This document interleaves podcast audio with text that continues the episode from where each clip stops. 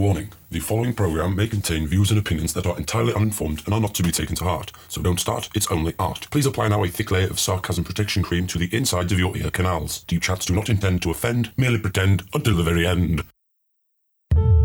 Ask yourself are you man enough, hero enough, insane enough to enter the arena with two of the fiercest gladiators in the galaxy? If you answer yes, you're a big fat liar. We can choose what we want to take in. We can block out the stuff we don't want. And even the algorithm plays to that.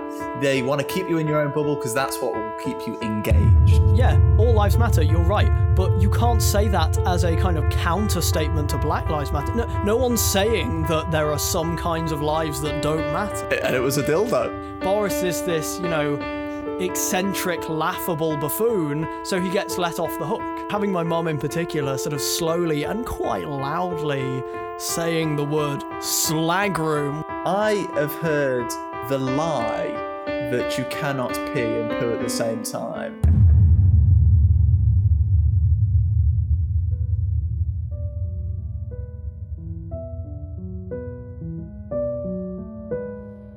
Welcome to the third Deep Chats podcast. And as you can probably tell by the lovely piano in the background, this time we have an intro. On this episode, I spoke with my long-time childhood friend Joel Holmes, and in an attempt to try and give a little bit more context to listeners about future guests, I'm now going to ask my guests to describe themselves in terms of their age, appearance, and their judgment skills. Don't worry, it'll make sense in a second. So, here they are for Joel. Age. 22. Appearance. Uh, blonde, blue eyed, kind of stick thin, pale. Judgment skills. I think I'd go with a with a solid eight on ten. Very like very rational, very analytic, but prone to sort of anxiety paralysis, if you like, of, of sort of weighing up too much and not not including enough of that gut feeling. I think, um, and not sort of yeah. I, I think I think I can definitely work on getting a bit of anxiety out of the way when it comes to the sort of decision making process because it because it turns even the most rational person irrational very quickly. I think. Um, Yes, I find that as well. It it's a, it's a it's a daily struggle with with anxiety. It's weird, um, but I feel I don't know what your thoughts are about it, and and I have no scientific backing for what I'm about to say, but um, do you think everybody gets anxiety or i know some people like get it more but do you think everybody has a little bit in them that fights against things Yeah, that's a really good question. I mean, I mean, also, you know, I, I am not proficient enough at this to, to be able to give a, a sort of certifiable answer, but but I think, um, yeah, I th- I think you can think of it in in spectra rather than sort of classifications, if you like. I I, think.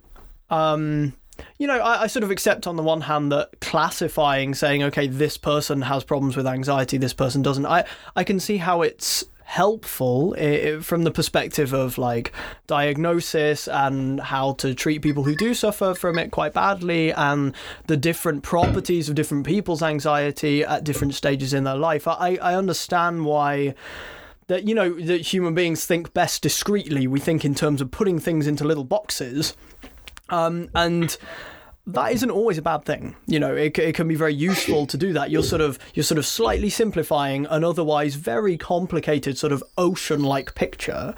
Um, and yeah, but I but I think sort of in truth, I think it is more of a spectrum. But we but it's sort of best represented as a sort of collection of different ways that people struggle with it and deal with it and uh, progress from it. And um, you know and, and obviously there's also that uh, second dimension where it's sort of along one axis it's sort of how anxious do they actually feel? But on the other axis it's sort of well okay how how much is this inhibiting the person's life you know? And that like you, you've got to think i think uh, you know maybe separating it in terms of the the sort of practical ramifications of it, you know, as something that is actually affecting someone in their capacity to live versus the the sort of experience of it as a feeling. Somebody might be, you know, they they might be placing themselves in very anxious circumstances. You know, they might be doing very stressful things, but they have a tolerance to it. It's something that, you know, through an act of will, through a sense of duty, through some other thing, it might be part of their profession, where they're having to engage with very anxious feelings a lot of the time, but it's actually their ability to cope with that is, is beneficial to them and they live a good life for it, you know. But yeah, yeah. I think I think no, that was beautifully put. I think um, one example that springs to mind when you say that is uh, people that perform, people that act, people that sing, people that um, do ventriloquism. Who knows? Yeah. You know, they they all. I wonder whether the, the doll experiences anxiety. No, it's not a living thing. Um, just need to remind myself of that. So yeah, it, in those sorts of professions anxiety is is regularly dealt with and it's actually a bad thing a lot of people say to not have anxiety before a performance. Comedians say this a lot. You know if they're going up on stage and they haven't got that buzz about them that that anxious feeling they're not going to be quick enough they're not going to be sharp enough to respond. Mm. yeah that's um, absolutely that, that that's that's a really good point actually because um, often from what i understand you know the people who experience more anxiety can also be of a tendency to experience more like excitement and elation from that experience you know. It's it's a sort of it's a sensitivity thing as as uh, as much as anything. And i think you know being able to kind of harness that feeling is is quite a good thing. I, I know i know certainly from my perspective i you know the the best sort of musical performances of my life that I've given from a technical standpoint have been the ones where I've been most nervous. Admittedly, those weren't the ones where I had the most fun or was most relaxed. That would be like you know playing in a rock band at Party in the Park in the village or you know whatever.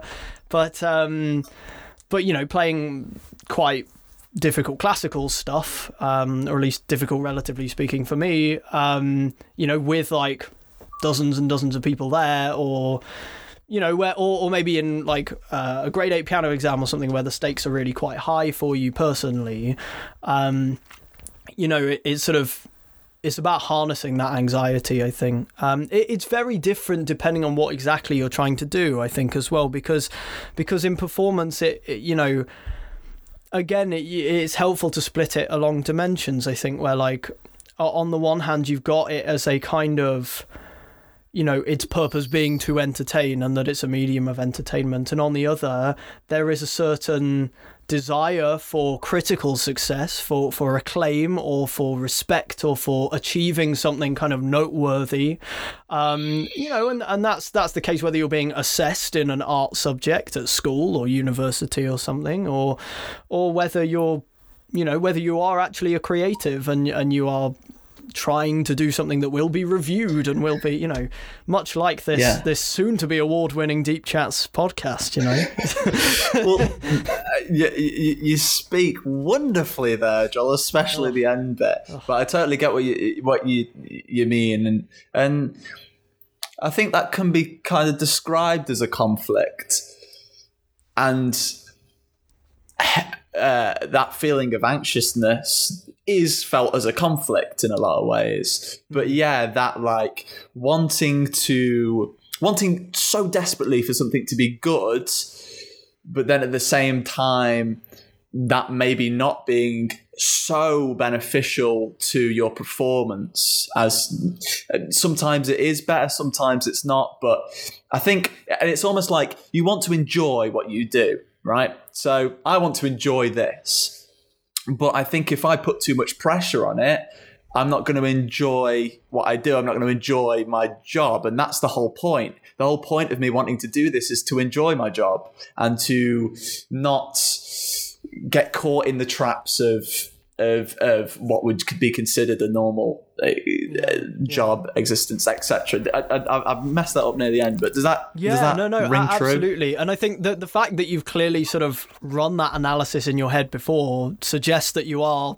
susceptible to it, to having that kind of meta level critique, even as the process is going on. And I love how even this conversation has that kind of meta layer to it, where now I'm thinking like yeah, okay. I, you know, um, I mean, I'm enjoying it so far, Ben. So yeah, we should we should just if we get to meta, we I mean, as happens when you when you do go to meta, it's just left with silence because there is no more you can say. You've kind of revealed the curtain so far back so many times that everyone's just naked and like just come out of the womb. It's that raw and it's just it's just that. Well, yeah, I don't uh, really know what to say. You've clearly thought about that a lot too, haven't you?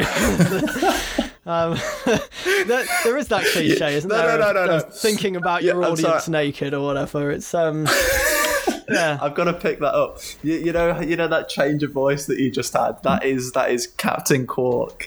That Oh is where it stems from. Oh, Have you seen? Have you seen um, the new PS5? Yeah, I've seen the PS5 trailer for the new Ratchet and Clank game, which is uh, exciting stuff. Um, so yeah, just just for context for listeners, I suppose, um, uh, Ra- Ratchet and Clank is a uh, it's a PlayStation video game franchise that um, we both grew up with. Really, uh, I, I certainly was absolutely obsessed with it, and still, you know, still think about it now and again. Still play the games every day. No, okay, not every day, but you, you get the idea. And um, uh, it was really formative for me, and I, I, it's an absolute joy to be one of the few franchises where I think I was there from the start, and it's had huge, you know, critical success, is relatively popular, and to still see it thriving today, aside from a really shit movie. It's you know, uh, apart from that little segue. Um, no, no offense to the people who made the movie. The- the- there's a reason why the Sly Cooper movie didn't happen after that. Um, but. Um, but anyway, um, yeah. Yeah. Sly Cooper's another franchise. That's another that's another story, isn't it? You'll have to shut me up, Ben. I, I, I won't. I won't. Well, I, I could just carry on about this stuff for days. I know what you mean though. Emotional connection to it, when you see something from its its beginning, you do have an emotional connection to it because you feel like you've maybe somewhat contributed to that success or you've lived vicariously through that Yeah. almost. Yeah, absolutely. There's something And I- wonderful I, think, about I that. think to see how it formed a lot of parts of me, I, I guess. I, it, it it seems silly to a lot of people to describe a video game on those terms, but you know, I, I became a sci-fi fan through Ratchet and Clank. It's these crazy weapons and alien planets, this alien and this robot teaming up and battling bad guys, and you know, flying off to different cool worlds, crazy characters, great sense of humor, all of this stuff, and you know, it's not just a love of science fiction. It then became a, you know, how did they make this thing? But you know, how, what's going on behind the steering wheel of this as, as a video game, and looking at it from a more technical side, which they also excelled at, and you know, here I am doing computer science. So it's it's no great secret to me. I even put it in my personal statement as the kind of opening. You know, look at me, I'm charismatic and kind of human. Yeah, sort of line. You know, that was my first Yes. line. Was like that video games were the starting point of all this. Um, So so to ask a bit of a a, a specific question.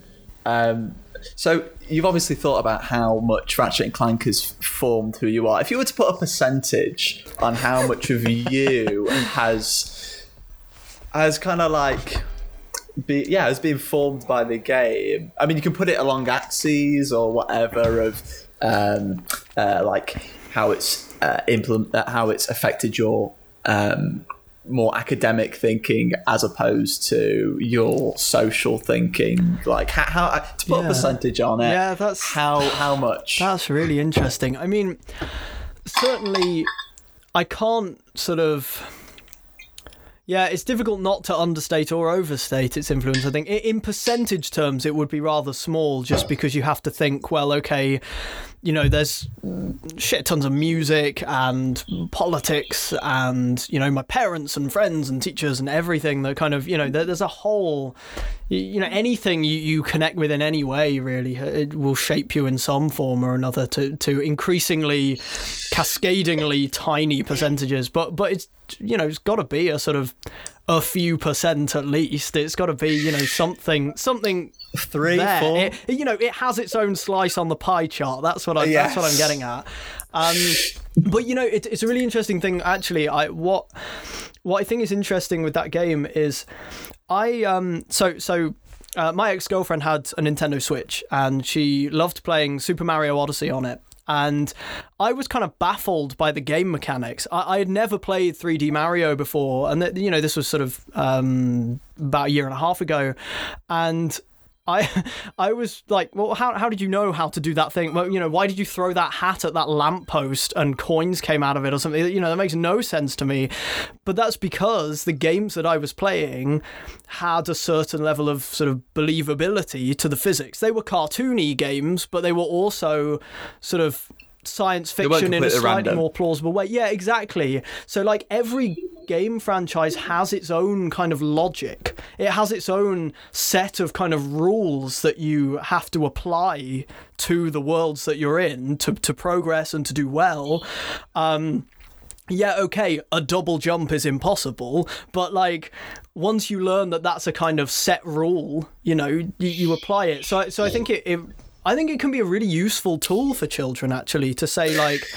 Yeah, I'm sure you wanted to get onto this. Actually, I, I could see your eyes lighting up there. Uh, yeah, yeah. It's a shame this doesn't have a, a visual component because my eyes are just going out, and I'm like, yeah, that's what yeah. I'm thinking. Yeah, I think, I mean, yeah, me, me and you, because we've we've known each other for so so long, we we probably do share uh, um, ways of thinking about things and uh, topics that we naturally move on to and where our head goes. We probably share some sort of neuro pathways, if that's the right word. Um, so yeah, w- w- uh, and that that was exactly where I was going to go to in terms of like kids and video games and how like the games although on the surface they can seem, you know, violent uh, or yeah, encouraging that sort of behaviour or not um, relatable to the real world. When you look at the decisions that these kids have to make, or older people, uh, you know, uh, constantly, they are they're developing something, you know. Hmm. Yeah, no, that, that that's a really good point. I think obviously, um, you know, as as children, the the the way that the brain is is developing and adapting um, it's it's a much more sort of malleable entity you know it's it's more easily shaped. Um, and so as as we get older to to put it in the sort of simplest terms you, you kind of you, you become more hardwired, you become more set in stone, you know. Um, it, it's why old people stubbornly don't change their views or adapt to the times that we live in. And it, it's why people develop a comfort zone with certain things. It, you know, it's why older people struggle to learn new skills in quite the same way that children can as well. You know, if we're talking in terms of the arts or in terms of language, for example, you know, as a good it's pretty clear uh, like uh, psychologically in terms of studies that that is the case. Yeah, yeah, yeah. yeah. And you know, language is a really good example of that. Uh, you know, Brits are put to shame by our quite terrible ability when it comes to learning foreign languages often and, and a lot of that is set in school because we we start learning foreign languages seriously in most cases at age 11 and even then it, you know you're only sort of scratching the surface and you know compared to other schools where they're you know they're, they're speaking semi fluently in a language by that age it's it's you know it's just just embarrassing. But that you know it shows because then they can go on to learn other languages with a greater flexibility.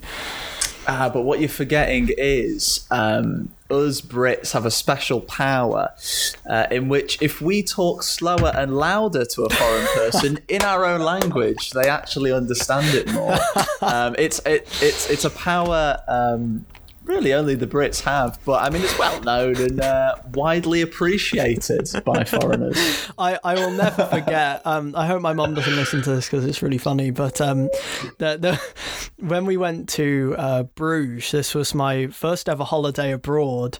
Um, and they have you know you know the stereotypes of Belgium in terms of like um, chip vans and chocolate and waffles everywhere or whatever. It, it really was like that at Bruges. It, it was heaven. I, I loved it there. Really fell in love with the place. And I remember going to um going we went to order some waffles and the word for cream in Flemish, which is what they're speaking there, is uh, is slag Is room. jizz. No, it's slag room, which is I, I mean you're not far wrong. That's the crazy thing. So of course having you know having my mom in particular sort of slowly and quite loudly saying the word slagroom while sort of flailing her arms about as if that's going to make it clearer. I, bless her. We, we we we did tease her a bit about it um, when my girlfriend came to meet my parents for the first time because um, for, for context, my girlfriend's Latvian, and I'm going to see her tomorrow on a flight. I haven't seen her since February, so absolutely crazy. F- fingers crossed it all goes Yeah. well. It's a pretty precarious Yeah, situation, don't but um, speak too soon. yeah, but um, but yeah, so so when she came over for the first time in December to, to visit my parents, obviously we were recalling this, making the jokes, you know, to uh, just sort of, you know, every time she'd walk into the room, um, when, when mum came in, we would just sort of say hello to her, but in the loudest and most patronising possible terms, um, and yeah, but. It, it makes for a good story, so It does. That that, that that that is the best thing. It's like, and even if you're on the receiving end, the bad end of that story, it's kind of. I think a way to think about these things is say, so, so say you have an, embar- an embarrassing moment, and you can always reassure yourself that it's a memory. I think. Yeah. Um, I think that's that's a good way to to live, to go through the world, and coming to, coming if you're before you go into a scenario, if you think about the worst case scenario and how that could potentially be a memory, that's a nice softener. Because if it does happen, you go, bloody hell, that was awful, wasn't it? well, at least I've got that one in the bank for if I do a podcast. yeah, Um, yeah. But I, I d- I don't have many stories. Uh, my memory is so bad. It's probably where we differ. Uh, mine sort of go down similar routes, but your memory is incredible. It far It's- outweighs That- mine. that's, and I, that's and very I think kind of you. It's really, it's really funny you should say that because my, my girlfriend's memory is absolutely impeccable, and I it puts me to shame. Honestly, like I thought my memory was fine, but like no, especially when you don't know how to revise for exams properly. Like that's yeah. I, I was I was surprisingly grateful for online exams over handwritten exams this term because I didn't have to remember everything. I could sort of have notes everywhere, you know. H- how was that? Like, how was that? Was that nerve wracking? Because I haven't really had a chance to speak to you about Yeah, it. yeah, yeah. So, so just for the listeners' sake, this is the first time me and Ben have actually properly spoken since. Um, so uh, all, all of my exams were happening in late May and most of June. I had thirty hours of them, which is pretty crazy. Um, and yeah, they were all online. So there was. It's fucking ridiculous. More like I, that's I'm fucking insane. Be, you know, try, trying to be political in my answer here, um, but um, I I was very against the idea. I I much preferred what some other unis were doing, where they had a safety net policy that was a kind of minimum threshold of saying, look, you've been working at a two one so far as long as you pass these exams, you're going to get a 2 1. You can do the exams, you don't have to do the exams. If you do the exams, you do well, great, we'll take that. If not, fine. Um, what Oxford did was do all of the exams online anyway. Um, almost all of their advice to candidates was assuming that we would type our exams um, before they realised that a lot of science degrees, ironically, computer science is the worst suited degree to do exams on a computer um, because half of what I write is like Greek symbols and stuff. So Yeah. it's it's you know it's a nightmare to type. So I only did my two sort of essay based subjects typed and all the others you know handwriting uh, scanning them on my phone through office lens and se- e- emailing them in praying that my internet connection held up and um, it was very peculiar um, I, I really I it wasn't the process that I was most frustrated by. I, I, you know, I didn't mind the process because I, you know, you kind of get that like home comfort element of like this is my desk and I can put the work around, you know, wherever I want. I can eat, I can drink, you I can can- wear what I want. It's you, you know You exactly. can visualize beforehand Yeah, where yeah, you're yeah, going to be. The exactly. exact. You, you can almost practice for it. Yeah. Yeah, yeah, yeah, exactly. But but what I what I was very unhappy with and very concerned about um, were how the like it, it, it it was sort of how they would account for the differences in people's home and living standards and like the, the environments that they're working in, the environments they're revising in, how the pandemic has affected everybody individually, and also, um, frankly, collusion and cheating. Um, because of course, what's to stop a third of the computer scientists in my year from being on a on a fucking messenger chat Yeah. whilst they're doing the paper? You know.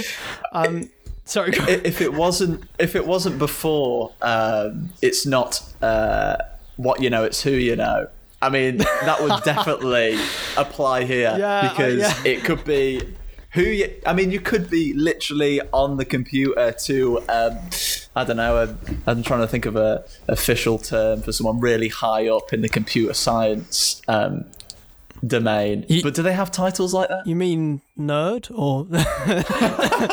I, I'm allowed to make that joke. I, am allowed to make that joke.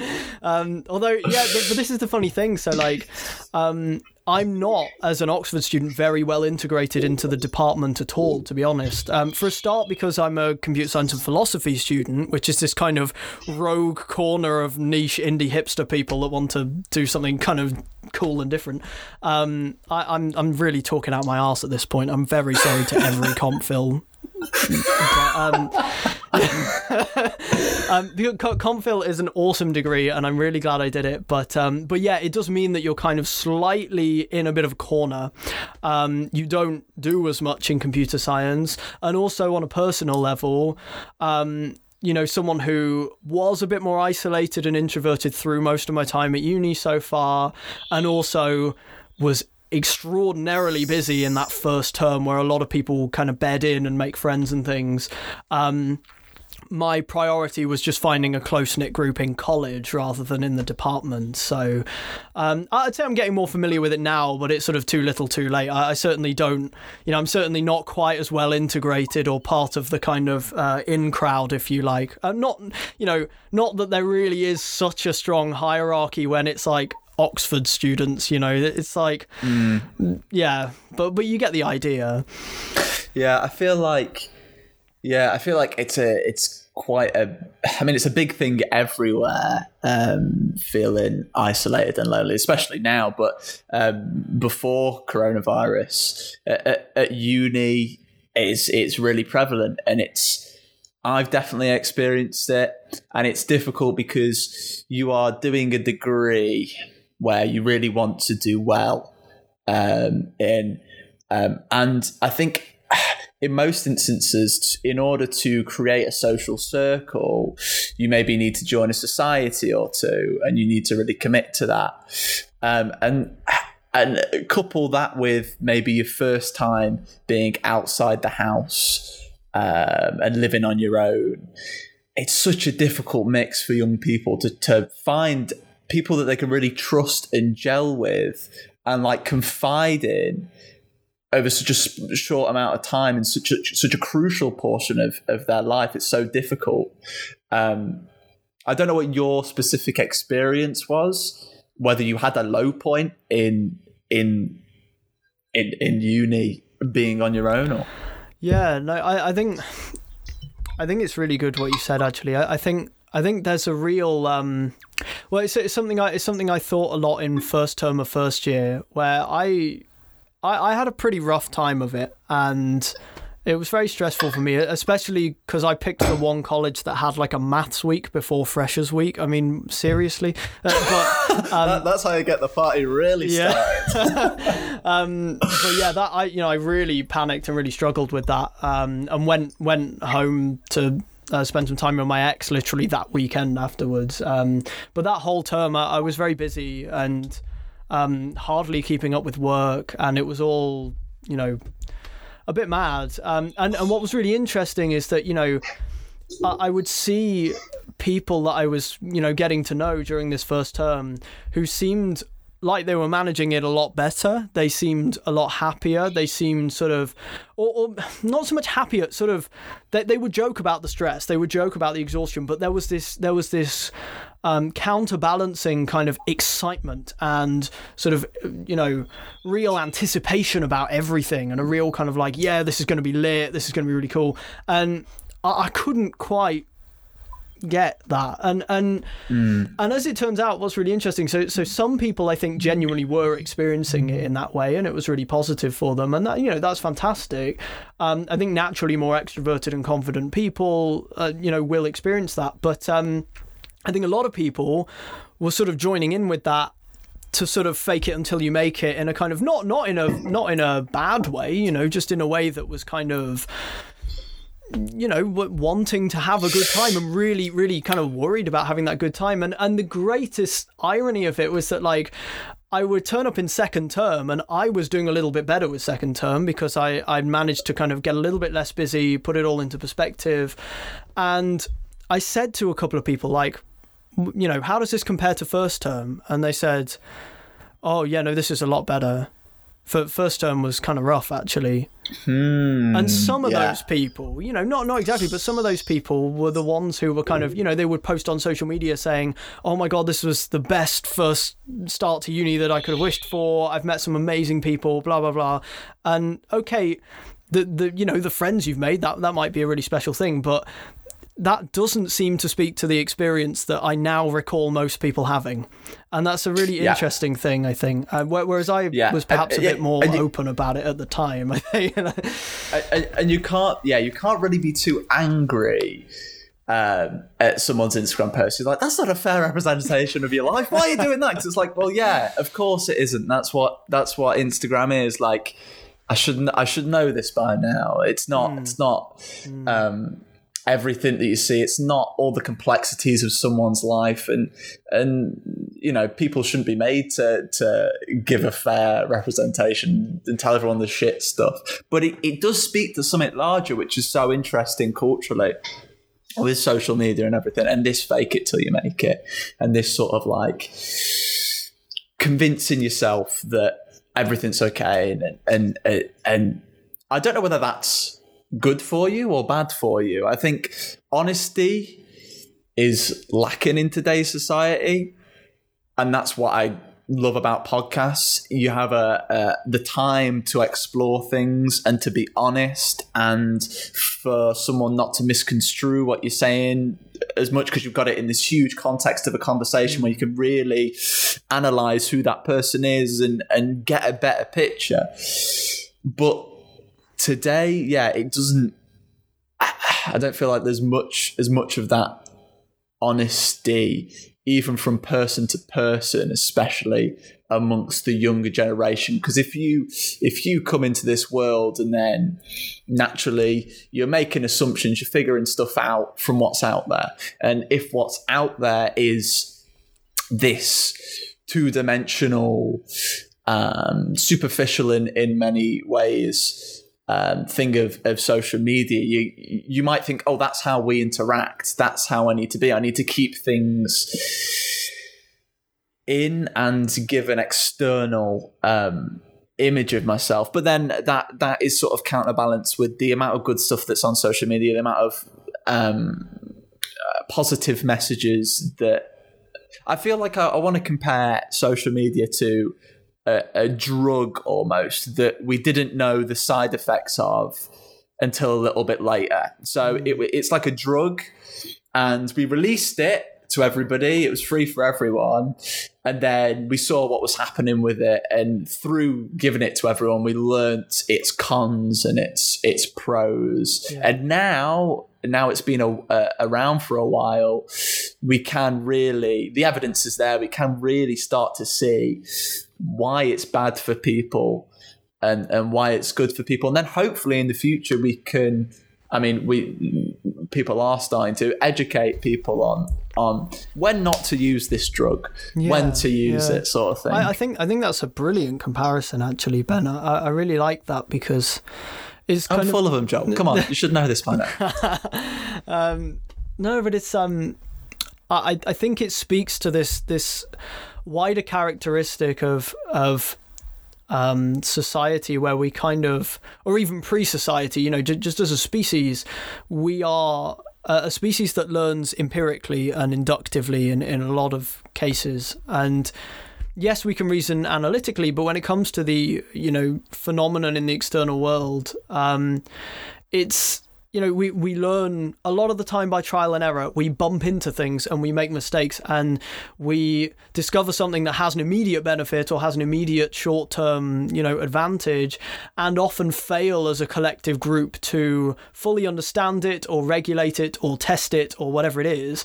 Um, you know, it, this goes as far back as alcohol or, you know, much more recently things like cigarettes or things, I don't know, certain kinds of political thought, for example. You know, you could make the same comparison with um, free market capitalism because it it offers this benefit of um, seemingly endless uh, economic growth that has helped uh, develop a lot of societies and and improve a lot of people's net wealth and things. But of course, that gravy train is running out and will continue to run dry and. Um, you know, it, it, it, it is unsustainable and it's not forever. Mm-hmm. And it's sort of, you know, as we can see in politics, not to get too political at this point, but, you know, the, the chickens are coming home to roost in that sense. And I think it's this similar thing of like, people are so quick to latch on to the benefits of something. Um, and often, often I think there is an awareness of the problems, but it's.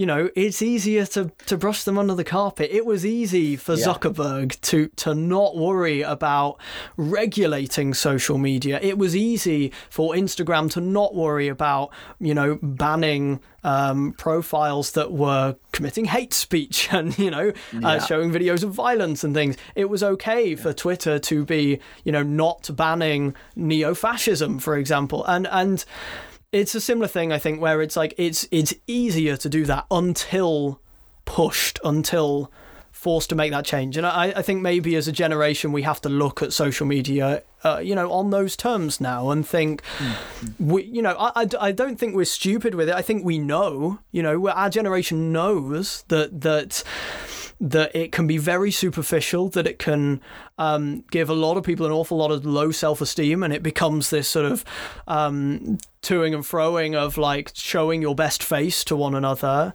Um, but I think there there is a counter movement to that now. I think there is a sort of growing sense of let's be honest about what our bodies look like and what we feel like, and you know all sorts of things. It's just whether that's sort of at the moment it's a bit of a niche fashion. I think it, it needs to extrapolate. It needs mm. to bed in. I think maybe. And, and I suppose the the other problem with social media is uh, and I suppose things like YouTube is we can choose what we want to take in. We can block out the stuff we don't want to take in. So we can live in our own bubble and not get those messages. That is easy enough to do. And even the algorithm plays to that. They want to keep you in your own bubble because that's what will keep you engaged. Mm. But I want to like bring back to a point that you said like humans almost a part of human nature is we um, we try things and we get things wrong and it's it's the two sides. It's that I think that is so true of humans, um, and that in my perspective of the world, I want to give the benefit of the doubt. Um, but you know, I don't want to be too liberal with that. I want to give the benefit of the doubt once, twice, but I don't want to give them people a free reign because then you get the other side, which is the Zuckerbergs, um, who, again, it's too, it's easy they can like or, or some people where they can like they can make a mistake, but then they're going into this knowing that they're making a mistake, but then have the get out clause of going, "Oh, it was a mistake. Come on, everyone makes mistakes." Yeah. So it's such yeah. a difficult balance. I mean, I think that the line is probably well should definitely be drawn um, uh, where people are in society if they hold positions which are huge they should be held to account more they should you know because they've got more responsibility but on a micro level i think sometimes people are too quick to categorize a person uh, to cancel them, to write them off when they have just made a mistake and they are a human being. And it is whether they learn from that mistake, which is the most important part, and whether they truly seriously take stuff on board. And, and I feel like another sort of separate point is we need to normalize people being able to change their minds, people being able to mm. it not be embarrassing to be wrong. It should be totally accepted and like almost encouraged. You know, go into something and and and be wrong. And I think that that culture exists in a work sense. I don't know whether it exists in a personal sense. Because in a work sense, I think it's greatly encouraged to be like, go into things. If you fail, it doesn't matter how many times you fail, it's it's you getting up and, and trying again. But in a personal way, when you come to politics, beliefs, uh, ideas about the world, people that they they struggle to change their mind because it hurts. It hurts to have to like reconstruct your whole yeah, view yeah. about the world and you've you've worked so hard to to build it up yeah we we we almost need a sort of purge day where we all kind of start from bedrock and just remove all our preconceived beliefs and just try and build it back up again like sort of Descartes style I think therefore I am you know but um um, but um, but it's really interesting. I, I, think you can draw a really nice link between sort of the start of what you're saying and the end of what you're saying in that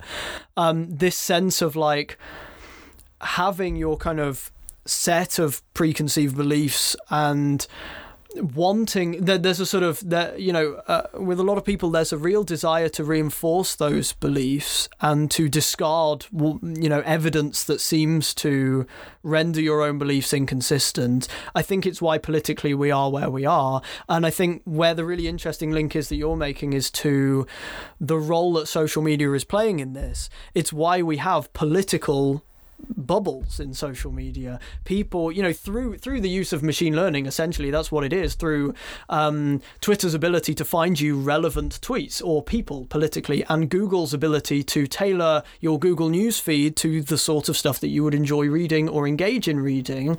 It, it offers um, a greater weighting to uh, evidence and news and views and opinions that correlate with your own. And I think you know people like that because there, there's only a certain dosage with which we want to be challenged. You know, um, I think I think it's really important for people to sort of reevaluate their beliefs, or or at the very least to sort of I, I think there almost is a, a, bit of a duty for every individual to sort of engage in a little bit of critical thinking. And, and yeah. you know, it's not so easy for so many people because, you know, we've, we've got lives to live. It's easy for me. I do logic as like a third of my degree. It's easy for me to sit around and like muse about philosophy or politics or some, yeah. you know, or, or, modern technology or something. But like, people have got mouths uh, to Ratchet feed. And Clank. Yeah, yeah, exactly.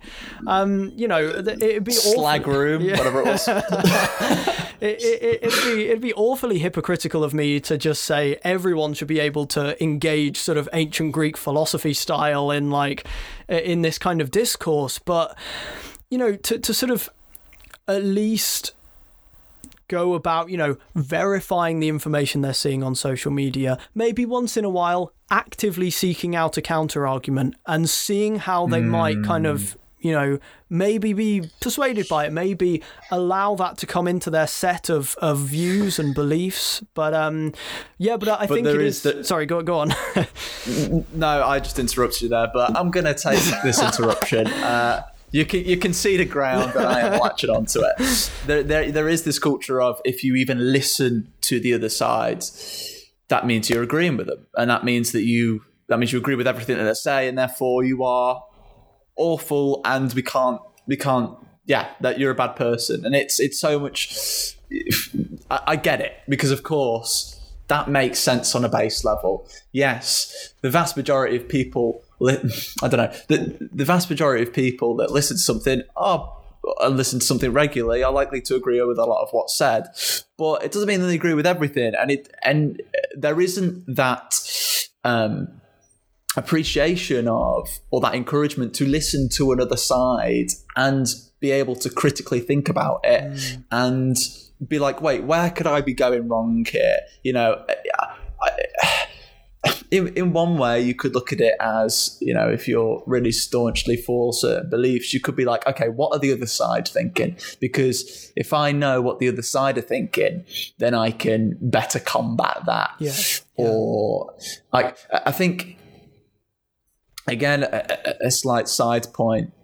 but when people say um, uh, like uh, ch- check check your say like white privilege, I think that that is that makes sense and that um, is totally right. And I think in the same sort of style, I would maybe make that a term for everyone in terms of saying, check your confirmation bias here. Just check it. Check it for a second and be like, wait, check who I am. Check where my head is going, what I've what I've taken in, whether I'm trying to just reaffirm what I know here. Um, but it a, a lot of these problems they come down to language as well. What people are living by, even if it's slightly different definitions, it's that has huge repercussions because then what I'm saying is different to what you're hearing.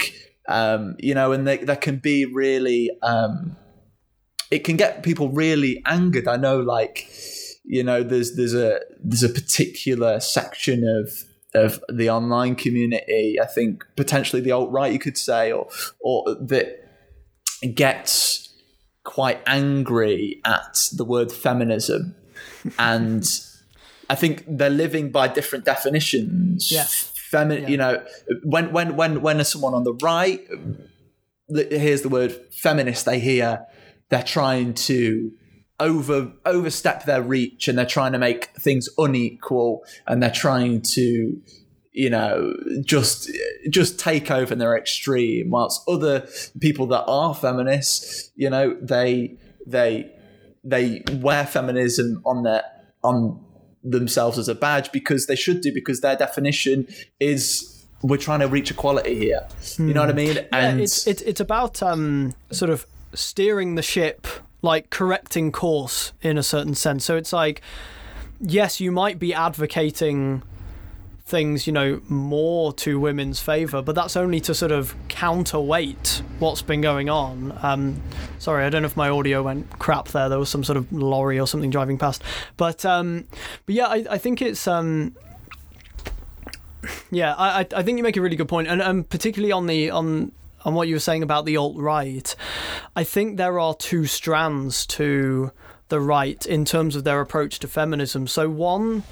Um, or, or rather three, because obviously there's the sort of liberal conservative that actually would identify as a feminist, but their disagreement is in how to enact feminism, and they would argue it's about you know um, the state not interfering, ensuring equality of opportunity, but but then they're completely ignoring the, the deep rooted issues, uh, particularly economically. For example, the way that austerity has um, negatively impacted women more than it has men, and minorities more than it has white people, etc. Um, but um, but then there are these two other strands of, of right wing thinking. I think one of them sees it exactly as you've described that that feminism is a is a movement that is pushing to make women the the better sex and the you know the superior sex and that they're taking it too far and it's ridiculous or whatever. Um, you know, frankly, I, I just don't buy it. I, I, I don't understand what, what what they're really getting at. But uh, I, you know I, I think it's it's very similar with the uh, Black Lives Matter versus All Lives Matter. The people saying All Lives Matter, well, they, you know, they um, it's. It's without the thing. context, It's- well, it's a funny without thing. the context of the time. Yeah. like if someone had said that two, two, three years ago, I think the people, like everybody, would agree with that. But it's just the context of the time where it's just Yeah, the, well, the, well, this is the thing. Yeah, all lives matter. You're right, but you can't say that as a kind of counter statement to Black Lives Matter. No, no one's saying that there are some kinds of lives that don't matter. It's you know, you're not making a claim there. You're not making a counter argument. You're not doing anything apart from throwing your toys out of the pram because you don't like the fact that there is a very pressing issue. You know, if you think all lives matter, why aren't you there at the protests? Why aren't you Yes. there educating yourself about the the very pressing issues that are going on here, about the institutional racism, not just in the police, but in other in wider institutions such as politics and in uh, legal institutions as well, uh, in Yes. businesses, etc., etc.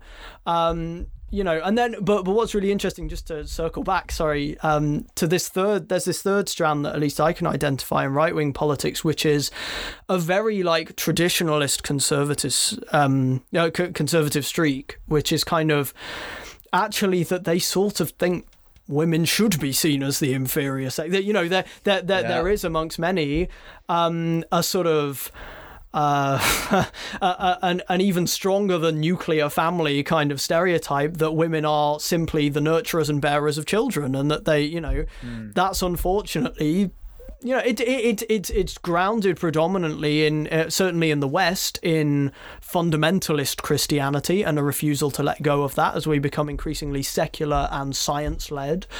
Um, you see it in the Middle East, for example, in very different circumstances under, um, you know, fundamentalist religion again. And obviously, they are kind of, in general, not to generalize too much, but sort of on the whole, they are decades behind us in terms of um, how strong a presence religion is in their institutions and in their day to day culture.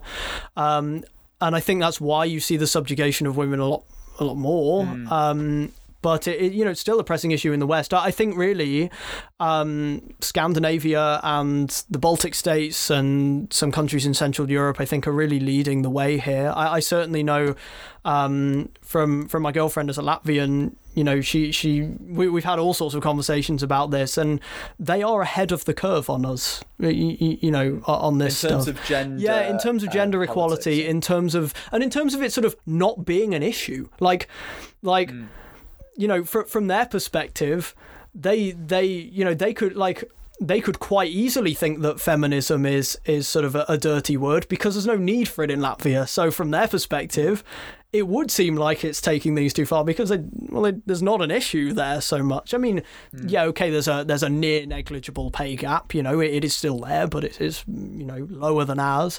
Um, but it's you know the, the, this this nuclear family notion of like the, the hunter gatherer father going out and bringing home the bacon and all, all of this stuff. Um, I think we still have work to do on that, and yeah. you know it we're we're, we're, we're it, making progress, but but then we are you know you and I are not in the place to say that that mission is complete, or or even to yeah. really definitely hmm. evaluate how much left there is to come. You know, it, it's not quite up yeah. to us, but. well, absolutely. I think I feel like everyone should take anything that that is said on any podcast, but especially this podcast. Disclaimer with, with, halfway with a, through the show. you lie, Joel. It comes at the start every single time. But but I think yeah, we, you should take a, take everything that we say with a pinch of salt. You know, we are we're not making any illusions of who we are here. We're just two people having a conversation, and we don't. We're so ready to be wrong. We don't think we're right about everything. This isn't a preach. It's just you just listening to a conversation. Although we have made multiple references to the fact that listeners are here.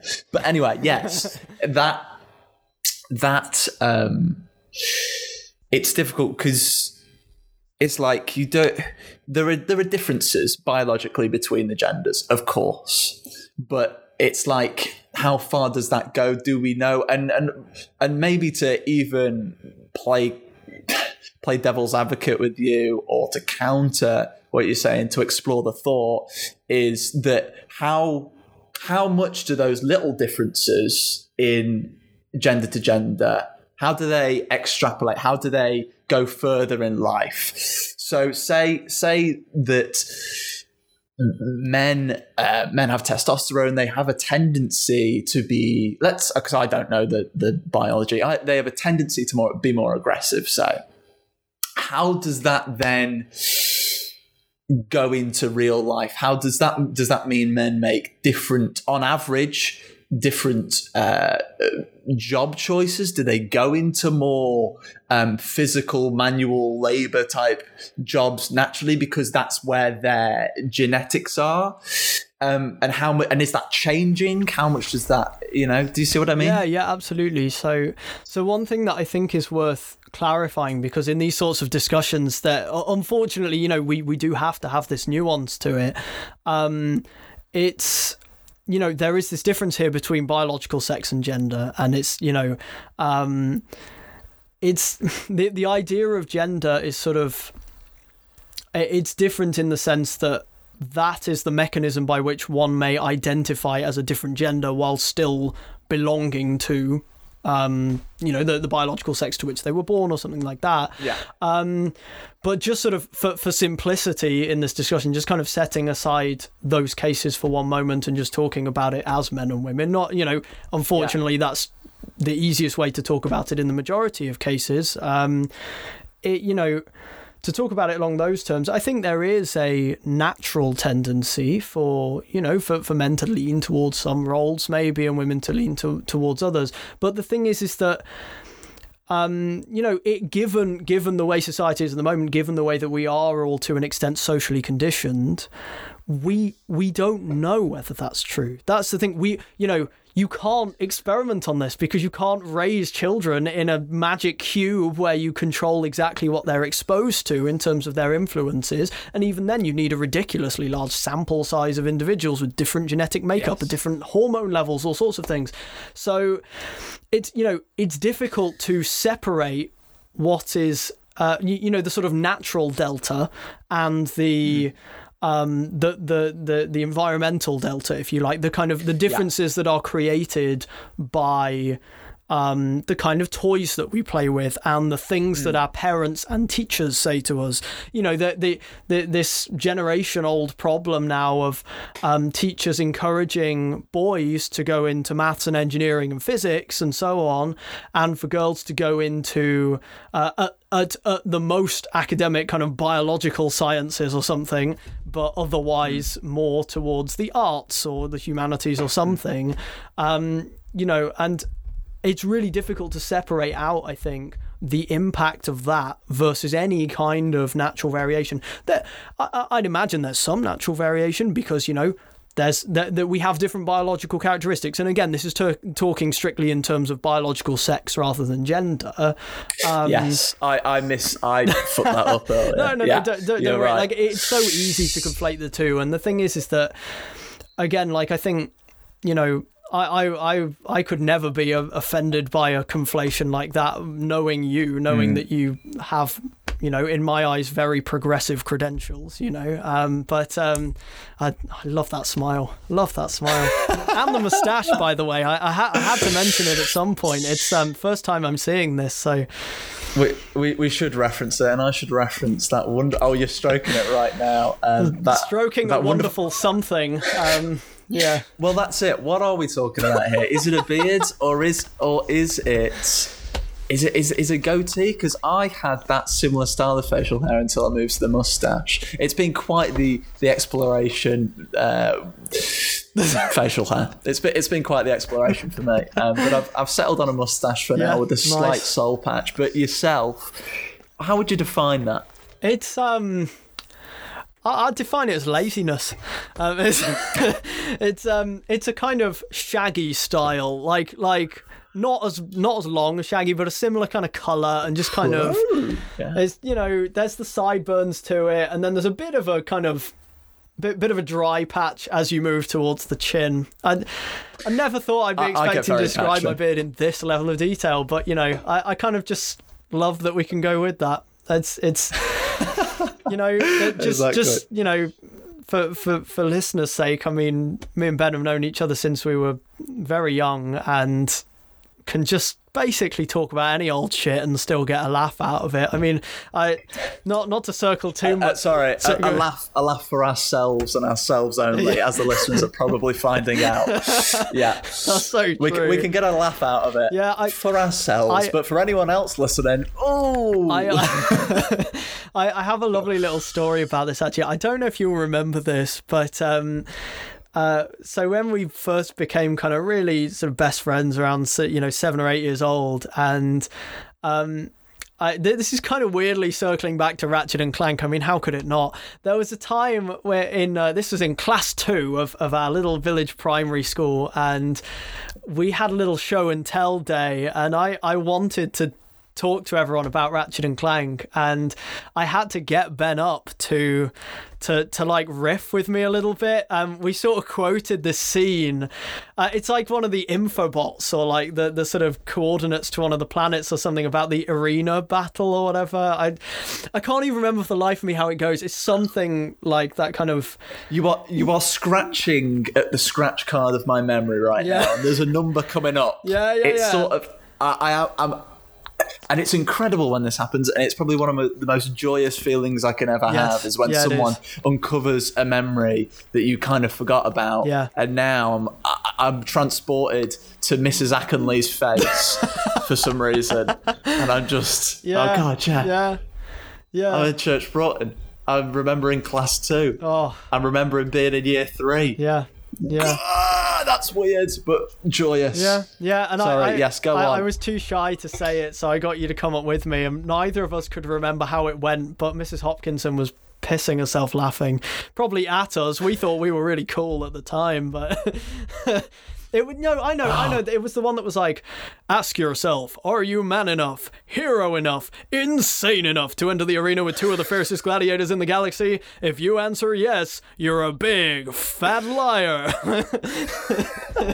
and we, we thought we were so cool for that. I mean, to, to be fair though, I think our sense of humor has definitely been shaped by stuff like that. I, I have this is why I stick with that particular gaming franchise because the oh my god the the jokes they managed to sneak into this right? The, these games just for context were, were rated 3 plus okay? Right and there, there was genuinely there's a line where a character who is meant to be like a Bill Clinton parody, like a president style character, he said he says I, I'm gonna mess up the line now, but he says something like, uh, "So, uh, Ratchet, my daughter tells me you're a man that's good with his hands," and then he's like, "No, no, sir, sir I I swear, I never like that," and he, he cuts her off, and it's like, "How the hell have I did not have sexual relations. yeah, yeah, yeah, exactly. And then there's a bit with um, Captain Qwark where he's um, so he, he- he's like the this sort of. Uh, celebrity superhero of the franchise. He's a coward. He's he's you know very surface level. He, he's really cowardly and really dumb and whatever.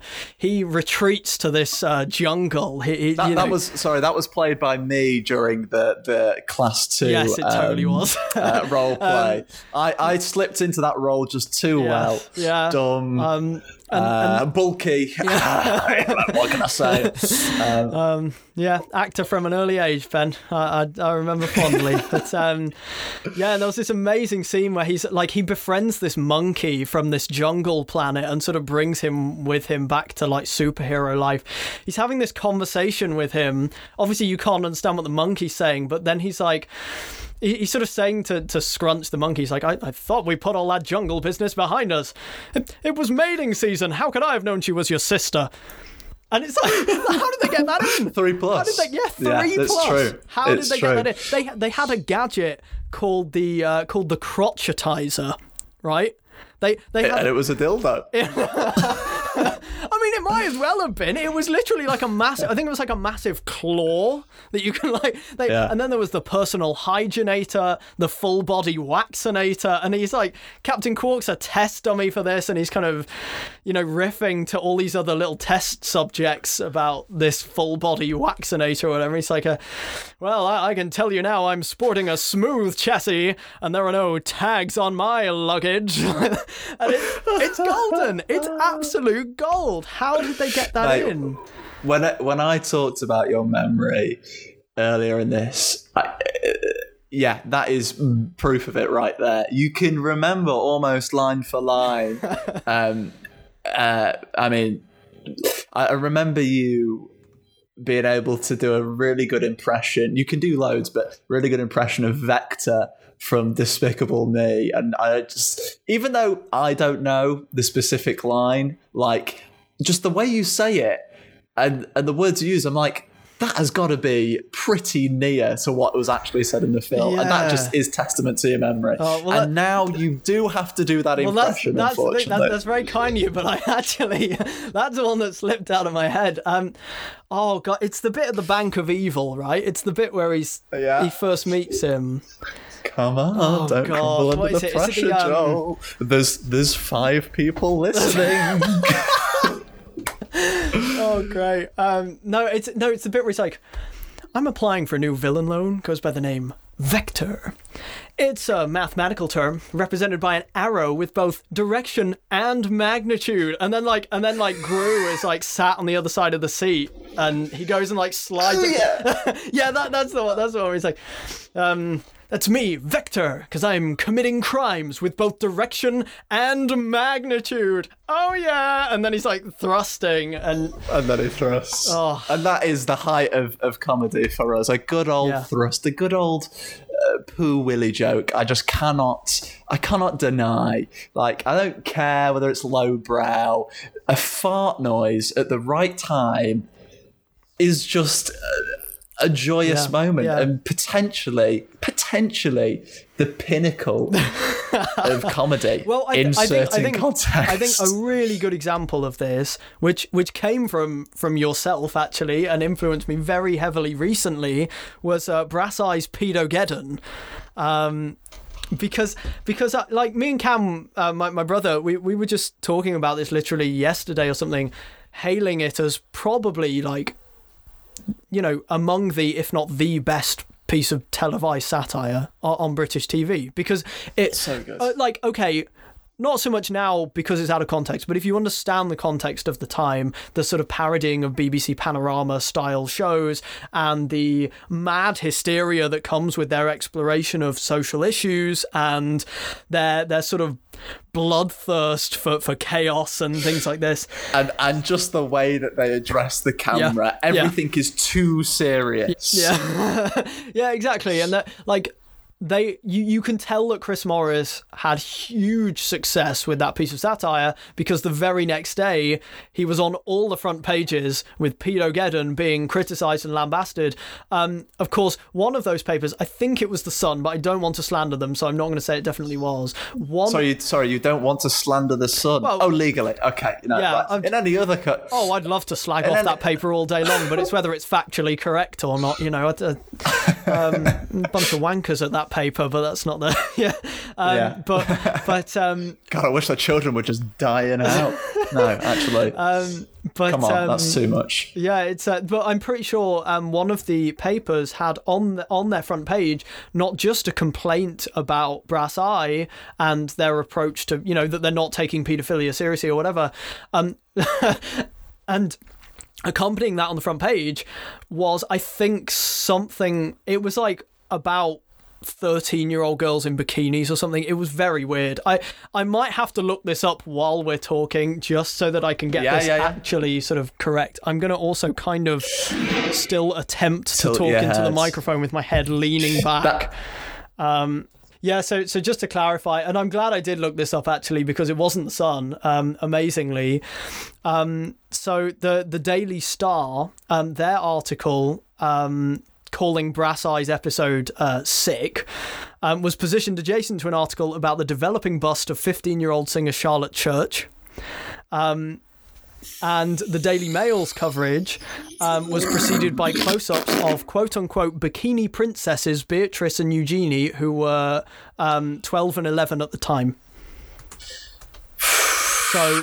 If and that that's why I herald that as amazing satire because it's it succeeded in its mission. It, it proved exactly like the hypocrisy and hysteria and pseudo outrage of these of these news outlets and entities that don't actually seem to give a shit and are actually they have a thirst for this kind of thing. They love this. You know, they revel in it because it helps them.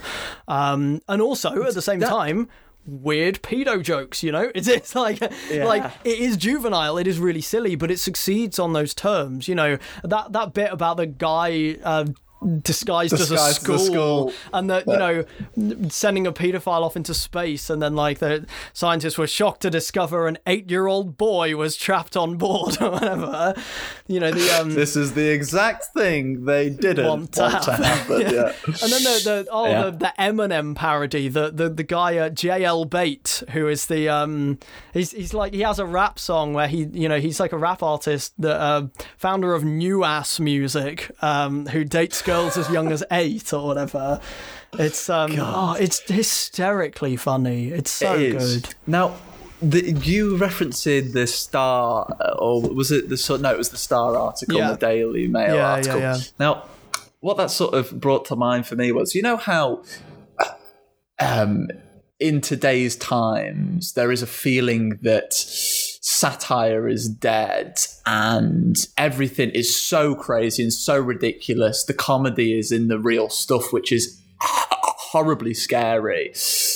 But then when you when you reference that article, that's really that's awful stuff. So I don't know whether this feeling that everything's getting worse almost is is that is that as true as it could That's- be? that's a really because good question. because because that what you just referenced there, like that th- that wouldn't happen today. So maybe it's changed. The dynamics dynamics have changed, and in certain areas it's getting worse. But I I don't know. Yeah. I I think on the whole it is getting worse, just just per se. But Yeah, so I don't know. So to to give my kind of my my best but probably still quite mediocre analysis of this. Um I think hey, whoa, whoa, you whoa, can, whoa! You gave your judgment an eight to ten, Joel. Oh, You've got to live by that. Yeah. You can't say mediocre. That would be a five or six, Oh. maybe a four. yeah, all right. I'm I'm amazing. I admit it. So, um, so I so the the way I see it personally, and obviously it's subjective. It you know it, it's not based on much else other than kind of my own experience of things. I think on the lines of sort of social and cultural sort of um, you know progressiveness and how dire the circumstances are, um, and you know such as that like like that media hypocrisy that, that we just talked about, for example, that that is uh, you know falls into that category. Um, I think by and large things were getting a lot better through the 21st century um, and have, have maybe declined in the last few years. I, th- I think around Brexit time and, you know, there, there has been a bit of an insurgence of um, the sort of social right, if you will. Um, because think about it, you know, we, we legalised gay marriage. Um, and there have been improved civil liberties generally, particularly, um, you know, under Blair. Blair did do some good. It's, Yeah. You know, I, I'm I'm not at And, all. and in the fan, West, we but- should specify yeah, yeah, as yeah, well. yeah, yeah, yeah. Of course, I'm Yeah. sort of within the confines of the UK predominantly, um, but Hmm. but also, you know, there's no page three in the Sun in the same way that there used to be, and and that that sort of thing, and there's a kind of you know, there, there is a sense that progress has been made. There's better representation in the media. That's particularly a very prominent conversation happening now. You know, there are gay relationships, minority communities better represented in the media. Um, you know, it's in our soaps, it's in our dramas, our comedies, our adverts, you know, and I, I think inherently that's a good thing. I think it's been a long time coming. I, I, mm, I have a, my, my view changes slightly when it feels very contrived and forced and the writing suffers for it, but that's, that's a very separate issue. But then, of course, mm. we've not just got to think about that. We've got to think about the economics, you know. So, whilst on a social level, I think things have been getting better and generally more liberal until the last few years, on an economic level, yes, net wealth was improving and, you know, people's livelihoods were improving again through the earlier half of the 21st century. But this mm. last decade has been ruinous. It has been an utter car crash. It's been, you know, one clusterfuck after another. And, you know, by their own terms, the governing party have failed in almost every measure over the last decade and uh, and on anyone else's terms as well. And you know i think it's important to separate those things. Uh, you know i you know me i, I picked my political battle years ago and it, it was always going to be the left-wing economics. It was always you know I, I i i'm a straight white male. I can't you know it's not me that should be okay, yes, I should be an ally to any progressive cause as best I can, but it shouldn't be my voice at the forefront of that. Not that it is, that would be grandiose and pretentious, but you, you get the idea. Like, it, it's, you know, I, I can only sort of best play some sort of support role in that, you know, whereas I have a Yeah. lot more to say on the economics, I think. But, um, Yes, and I think, I think yes, economically, it's it's gotten just a bit too far. But I think that well, so there's a conspiracy theory, uh, or a theory, depending on how you look at it, that big corporations and people that are currently benefiting from the economic system how it is, they are willing to fully endorse um, this um, conversation around um, what shall I call it? The more identity politics side is that the right term? Yeah, or kind of if you give me an example of the sort Although of thing really- you're talking about. So a lot of brands have come out and they've like uh, uh, supported uh, these causes, which is great. Oh, so like uh, However, like there is a do, do you mean like LGBTQ plus coffee cups and things like Yeah. this? Yeah, yeah, yeah. Okay. Yes, and and it, well, well, not really. Just just they they are supporting what um what is popular.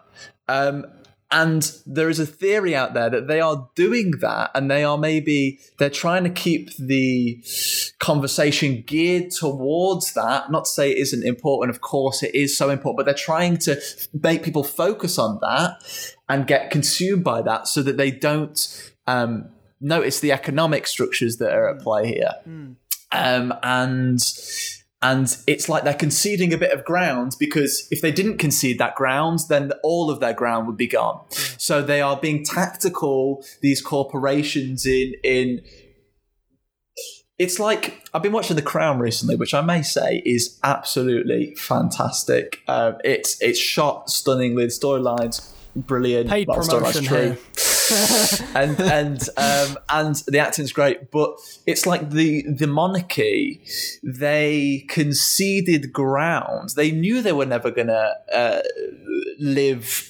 I- uh, In all power forever because they saw all these revolutions happening. So they conceded the ground to keep themselves having some of the benefits which they have. And I feel mm-hmm. like, again, this is a theory, in that corporation sense, they are trying to concede that ground to prolong their stay at the top. The actual stuff that matters to them, which, yeah, I mean, we can support all this, we'll do all the branding for all these causes, but really, if the money's coming in as it is, we don't really care. We're not going to make that big of a, a push for your um, causes because you know it's all it's superficial. I mean, that's the theory. Yeah. Yeah, yeah, yeah. No, I, I think I I really like that analysis of it. I, I don't know whether I can sort of.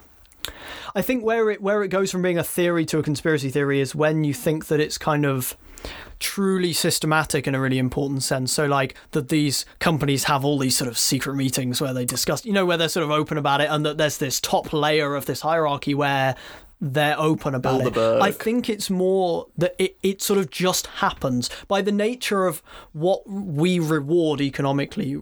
You know, we we place entrepreneurship and corporations in you know on a bit of a a pedestal really because of their supposed uh, uh, you know crucial importance in keeping the economy going and making things grow and grow and grow. and obviously they are very important but but you know um but but I, I think yeah I, I I like the analysis that you're giving there because I think I think our generation as a whole uh, as a whole actually is quite cynical towards business I think um, because I think we uh, or, or rather sort of you know private enterprise because I think we have been um, let down I think we we've been let down by the framework in which we've grown up, particularly millennials, you know, that are so because we're sort of on the cusp of millennial to Gen Z. So, like, uh, you know, the people Yeah. who are in their late 20s now, for example, um, you know, it's, it's,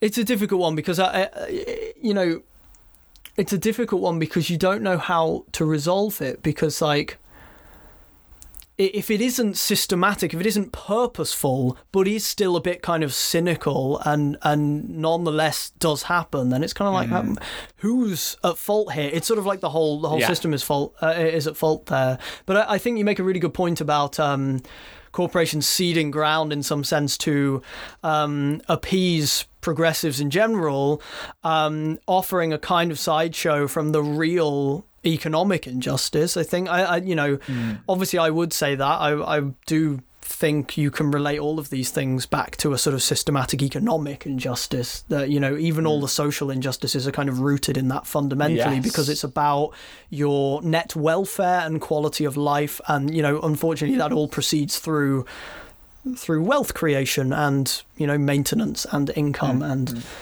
things. So um Yeah, I, I think I think a really good comparison is like how um the, the, the way that Margaret Thatcher said her her best accomplishment was Tony Blair, and and the way that when John McDonnell went to Davos, there were a couple of people who were sort of saying, you know, that maybe a little bit of social democracy was a good thing, as if that was like, well, you know, we'll retain the reins of power ultimately, but if, if we give the dog a bone temporarily, mm. give them a term of social democracy, a, a, bit of investment, you know, then the people will be happy yeah. enough for the system to continue as it is, and it wouldn't be truly transformative. Um, mm. So I think, you know, I think those are good comparisons to make. I think you're, I think yeah, you've that is a perfect critique of, of, of what I just said, and, and makes total sense in terms of yeah, it, it, it's difficult to put a face to this, and and and if it is like people gathering in in groups, all the elites, and whether it's actually that structured or something, that's where it does range into conspiracy. I think, um, but the Bilderberg group. Wait, what? What's this? The Bilderberg? You know Bilderberg? No, I don't. What? What is this? What is this? All right, whack it up on, on Google now. You don't you know the Bilderberg? I, I do. I, I think. I'm just an uncultured swine. This... How do you spell it? Oh, you know me, Joel. That's the worst question you could ever ask me. Oh, okay, no, no, no. Uh, I, I, I got it. I got it. Hold on. So this is where like um, people are invited to uh, all wear like the, sorry the most powerful people say in society um, I might be getting this wrong, but come to um, this forest and they all stand in robes. Oh, I and know. Yeah, there I know this the one. Flaming birds that they all watch go up, and it's like that fact alone that that exists does just make me question. It, it, it really gives it leads me more towards that side. It is evidence for that more conspiratorial sort of thing. Yeah, no, no, that that's very interesting. Actually, I think, um, yeah, I, I do know what you're talking about now. I, I didn't know it by name, but it's kind of like a cult version of Davos by the by the sounds of it. But um, it's um, yeah, it's I I think so. Where I where I first where when I first sort of came into political thinking, it was largely in opposition to Murdoch. It was largely a sort of, you know, the the the right wing press were the enemy. And I didn't even fully understand left right before that, you know, but but it was kind of I saw corruption and I saw that that was my kind of starting point. I saw David Cameron and George Osborne going to fancy dinners with Rupert Murdoch and co, and you know their families, you know, all exchanging hugs and kisses and um, chatting about all kinds of stuff, and you realise okay, they're all on the same team here. Um, and that is systematic. Stop right there. They're all on the same team here. I need to go pee so bad. Carry on that thought. Uh, I, I may also go pee. That's great news.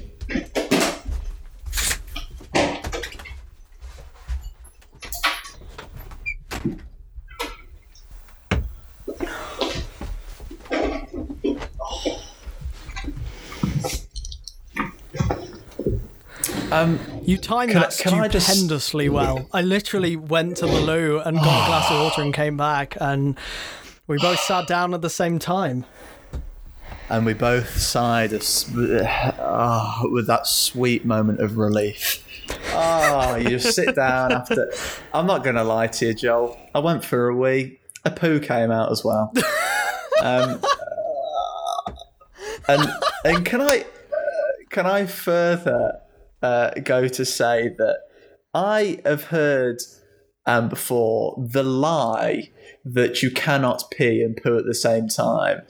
Evidence right there. What I just witnessed was evidence to the contrary from that belief. Because I swear I, I saw that um, on like um, Brainiac or something that you can't pee and poo at the same time. Well, I did. I did, and it was delicious. oh God. I sorry, sorry. I, I I feel like I need to ask Bennett. You sure everything's working okay down there? Like I, that that that seems to be a consensus, maybe for a reason. No, I, th- I think you can have like one followed in quick succession by the other, or like, you know. But I think it's that they're like the same time, Joel. Hmm. And no, I don't think everything is okay down there. I'm pretty sure I've got IBS. Um, but I, don't- I mean, I'll have to do some research um, into that and get back I, I to people. it's 'cause that I'm you, sure. I think it's that you, you might not, wanted to it- It, might have been either ridiculously easy for you to to have a wee, or to shit. Because normally, if you try and make both those muscles work, I think it's like that's why it's a one or the other. But if you're really needing to go in one sense or the other, I. I'm not gonna lie, Ben. I don't know if this is gonna make it into the into the. I, I don't. I think I have ultimate power, motherfucker, and um, I think that I I went for a pee. So if I went for a, it, so does that mean that my ass is the one that like maybe I just really needed to poo and I just didn't know it because by your logic. If I went for a pee and then my ass was so loose that a poo fell out, then it's my then it's my ass's problem rather than my Ben, willy's I- problem not to not to being able to um, suppress the way I, I think it's a bit of a stretch to call my musings on this logic. I, I, I am, pun intended, talking out of my ass with this one. So it's, you know, the, th- thankfully just oh, talking and not also taking a shit. Talking about assholes, you were saying about David Cameron and uh, Rupert Murdoch. Yeah, I so so what I what I observe in that is, you know, they're all on the same team. I think that's where we left off. And um so so uh as are my cut yeah, and my asshole. Potentially, they're both they're both working in such tandem that they can Oh, work no. together. It's it's not a fault; it's a triumph. You're the next fucking stage of human evolution here, Ben. Jesus Christ. um, um, so um, yeah, so so I I observed this, you know, um, this coming together of the the political elite and the the the media moguls, and you know. Started to understand a bit more about how, say, the Conservatives stopped the second Leveson inquiry from happening, or, or Leveson Part Two, rather, and they, you know, the the uh, the, the Murdochs and those sorts of people at the top of the media food chain, you know, will, will donate to the Conservative Party, or they will, um, the you know, or rather the people around them will, and the tabloid papers in particular, as we know, are very systematically hostile to the left, particularly when the left is further to the left and could actually threaten them in their position of influence. Um, and likewise is very generous to the right.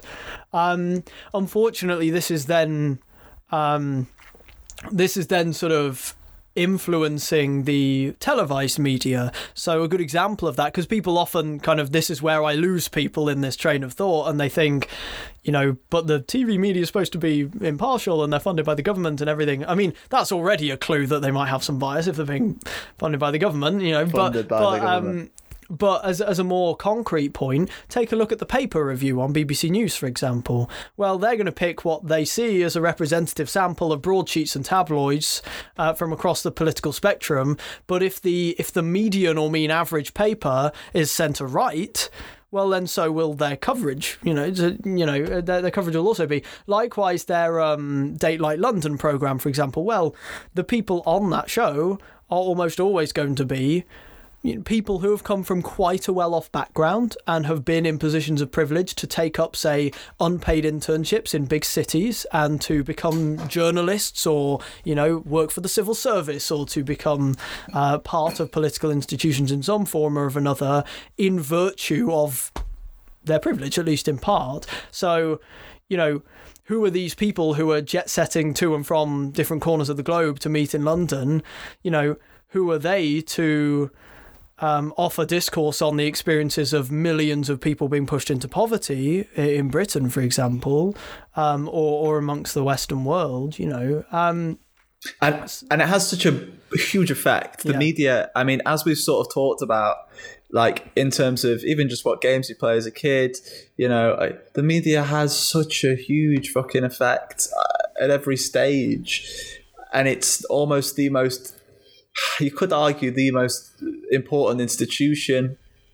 Um, journalism as well. That's so important to, so there aren't abuses of power and people. It's like you, it's like you are you're fighting for the people in the most truest sense of getting them the most clear information and explaining to them mm, yeah. in the clearest, most understandable way what is going on. It is so so important, and I know mistakes happen, but even even the smallest mistakes can really have huge implications. And we should really, I mean, the the Beeb is, I don't know. I just see so many instances where I'm like, how could you get that wrong? How could you, when you know the prime um, uh, responsibility of your broadcasting services to be impartial and fair. And then I see articles written, and I'm just like,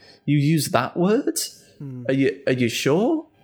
I, I, I, don't know. It's it's so difficult though because again, I'm coming from my certain standpoint, and you know what I see. Well, this is the difficulty, isn't it? Because this is the difficulty, isn't it? Because we're um, you know, we're we're we're both generally on the left, and so it's very easy for us to say, oh, you know, the, the media's biased against the left and in favour of the right. And then the right wingers will say, oh, no, no, that's not true. That, you know, the media's really liberal. It's, you know, it's really leftist, you know, loony left media and all this. And then the TV media are going to be like, well, you know, but both sides of the spectrum are complaining, so that probably means we've got it right. No, it doesn't. It mm. means hmm. one side might be bullshitting a bit more than the other. You know, there, there are ways to empirically verify this. That's what university or, studies have shown, for example. True. I have a really good example, just just something that I found on my phone, if you don't mind me saying. Um, uh, yeah, uh, or, or both are right as well, because yeah. there could be both people on both sides that make accurate. Um, assessments yeah, of things. Yeah, yeah, no, definitely. And yeah, yeah, you're right not, to correct me on that. Actually, that's very fair. And, very and not fair. to say that um, there haven't been thing. Uh, and again, all these issues are on axes of economic, mm. um, social. Um, but you know, it's not to say that there hasn't been instances where potentially the Beeb or you know have been edging to more more towards the left side of things. Sorry, bring up your example. Um, yeah, so so this was from uh, Sky News a few days ago. Um, well, or rather, must be a week or two ago now. This was when. Um, uh, it was um, counter protest to the Black Lives Matter protests. Now, I unfortunately because I had my exams through all of this period, so I I was seeing all of this on social media and not really being able to voice my own feelings on this or engage with it too much. But um, a really good example of this came from Sky News, where um, when they so so they had an article like a week before what I'm about to tell you where they referred to Black Lives Matter protests turning into riots and the protesters being rioters. Um, and indeed, there were cases where there was a bit of rioting happening, and that happened in the US. Yeah. And, you know, fair enough. If you're going to say it on those terms, then that's fine, but be consistent about it. Because then, when there were violent counter protests, the riots were called scuffles, and the rioters were called counter protesters. Um, and that says so much. And people think that it doesn't. People so think much. that we're being really anal about this and really pedantic about it, but we're not. Like, we're not be- because there are systems of people which it is their sole job to make sure to, to to review every word that they put out, and for them to miss something like that, it just it's like there is there are uh, loads of people that there is whole chains of networks which are. Uh, the, which are I mean the whole the whole thing, the whole duty of the media in its end product is to produce some words which tell you the story. Yeah. So naturally, those words are agonized over, yeah. and then to miss something like that yeah, yeah. Well, well, this, well, yeah. this is the thing. So I think the best argument I can give for this, for, for kind of uh, outrage at this, if you like, is that there are there are two things that are going. Well, there's one of two things that are going on here, right? Um, scenario A is that they made that choice of words and thought it was sort of, you know, that it was kind of they didn't give it much thought and they thought it'd be fine, blah, blah, blah. In which case, it's an implicit bias and it might not be systematic. But in which case, well, you've just proven all the progressive minded people right anyway because it, it speaks to the fact that there is some form of implicit mm. bias, whether it's against a certain race or uh, one gender over another or particularly like classist stuff going on you know not mm. not assigning the same level of kind of credibility to poorer people or you know something like that um, and likewise like if it was scenario b where actually they did think about this for quite a while and thought it was fine anyway well that's that's a bit more sinister you know that's that's you know, that, that's coming that's from the, the top, conspiracy and that's, side. You know, that's known, yeah. and, and in which case, that's sort of proving our earlier discussion right. So it's kind of it, yeah. it's it's got to be one of those two things because these kind of examples mm. are not one-offs; they are consistent. Whether it's painting Jeremy Corbyn in shadier tones with his commie hat on, which he never actually wears, and you know, painting him in Soviet colours and making him look all diminished and gremlinish compared to Theresa May or some shit like that. Um, you know, or whether it's the media outrage his failure to bow low enough to, you know, at the cenotaph or something like that.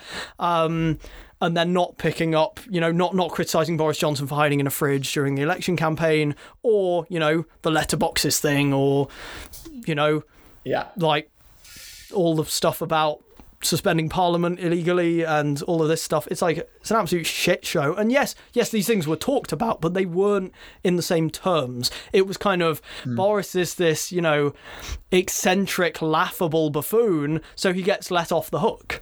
And you know, he hid in a fridge. yeah, yeah, yeah, yeah, exactly. oh, that's so Boris. Oh, you couldn't make this yeah. stuff up. Ha ha ha ha ha. But you know, yeah. it's it's quite frightening because because the left are held to much higher standards. That's the thing. It's like any whiff of hypocrisy, any mistake is pounced on. Anything that isn't a mistake but could be ambiguously interpreted as one will be pounced upon. And it's, you know, it just simply isn't true of the right. And then, so when you take those tiny examples in language, in interpretation, in misquoting, in all sorts of things, it, you know, it builds a much wider picture that does influence very significantly. Mm. Um, yes, and, really and that's does. not to say that there aren't journalists and, and, sections of the media doing their job well. There, there still are. I like to hope there still are. I like to believe there still are. But um, uh, you know, and, and yes, we are generalizing. Yes, it's a more nuanced picture, but I think by and large, I think there's a lot of credibility to, to what we're saying there. Do, do, we've got to wrap up soon because I've got quesadillas to the right of me. Um, but uh, it, do you think it's going to get better? Do you think that um, in this sort of democratization um, that the internet brings um, of certain medias, do you think that we will, yeah, get more uh, unbiased news sources, or do you think it will go the opposite direction and people will just be in their bubbles mm. even more? It's um, but, but fairly quickly. Oh shit! Okay. Because uh, these quesadillas are smelling good. um, well, this is the thing. So, so the last time I came on uh, Deep Chats um, in its in its Facebook live stream form, um, I made a prediction that was quite a way off, and and did qualify my prediction by saying it could be a lot higher, it could be a lot lower. Um, and I, I learned a very valuable lesson in that, which is that things are changing with such volatility at the moment. There is so much happening so fast, it is impossible to keep track of. Um, and it's also it makes it so much harder to predict what's going to happen. I I like mm. to think that there could be a resurgence of the left eh, across Europe and maybe even America eventually.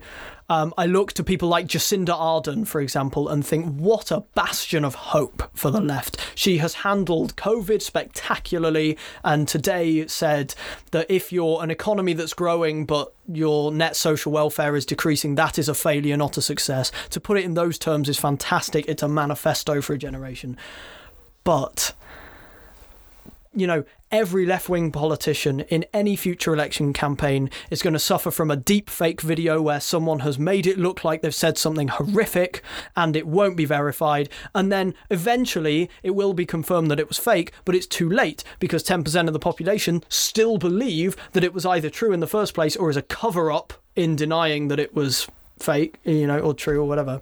So. Fact check dot all. Fucking yes, exactly. And, and you know, it started out as election fraud over the last, um, so in 2015 and 16 and 17, um, in various different guises, particularly in 2016 in terms of social media, but in terms of um, posing as a fake Welsh call centre that was surveying people in 2017 or illegal overspending in 2015.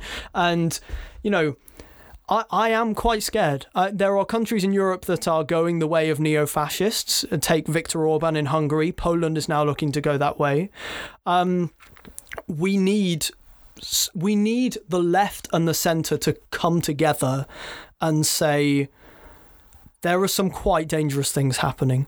We need people yeah. like Jacinda Ardern and then centrists along the lines of Angela Merkel, or say, like, so in my girlfriend's country of Latvia, they have a kind of centre, centre right coalition, although in Britain it's more like centre, centre left. And and their prime minister has dealt with COVID spectacularly and was responsible and brilliant and whatever. Um, I'll I'll wrap it up now because I can I can tell um, I can tell you're eyeing up. Uh, so, um, but um, but yeah, I think I think it really calls for some brilliant leadership that, that is both rational and makes an emotional case. An emotional case with policies from the left and sensibility from the centre, I think. And what a pleasure it is to have that man right here oh, on the podcast because because because give it a give it a couple of years mate oh. this will be used out of context that slag room comment out of context. Oh yeah, no, it'll your, be pointing to an um, auto tune remix campaign. where I call someone a slag. That's that's what it'll be. if like like like a, a right wing version of Cassette Boy or something making a, a remix of me. Oh. Exactly, right. That's what it'll be. But no, what, what a pleasure to have a future prime minister on on the show. Um, You're way too and... fucking kind. I'm blushing all over, mate. Honestly. Wait, that sounded so um, that came out incredibly wrong. You can tell it's been a long time chatting. I'm. Uh, yeah, now, now I really am I'm blushing all out. over. Jesus Christ. Uh, um, I've got. I, am trying to keep a, uh, uh, a consistent question, a consistent string through these podcasts um, that I ask every time. Um, and I don't know whether you got a chance to listen to the last one. Uh, I was uh, on with my mate Nick, and we were trying to think about what that question could be um, uh, to ask at the end of the podcast. Um, but what we sort of fell on was um, if there is uh, anything um, to be taken away from this podcast, what would it be? And it can then be a bit of a dialogue between the two. So if if if anyone to, were to take one thing, even if it was small, from what we've talked about. What what what do you think it would be to sort of put a bow on this piece of audio? Oh, I mean, it's a fantastic question. I, I really struggle with questions like this. Um, I think certainly in the latter half of it, I, I guess think critically and engage with with the external world around you in a way that is balanced and you know thoughtful. I guess. Um, yeah, but also remember that you're a fucking idiot sometimes. Yes, and we all make fucking stupid. Yeah, and uh, decisions. Make sure to hide lots of dirty, inappropriate jokes in three plus video games for kids to later discover when they grow up. Thank you so much, Joel, for joining me. Honestly, mate, it's been it's been it's been lovely. It's been a pleasure, yeah. Uh, and I always enjoy speaking to you. It just it, it yeah, it's beautiful. Thanks, mate. Thank you so much, Ben. It's absolute pleasure. I'm so glad you got me on board for this. And cut. God, what a soppy shit.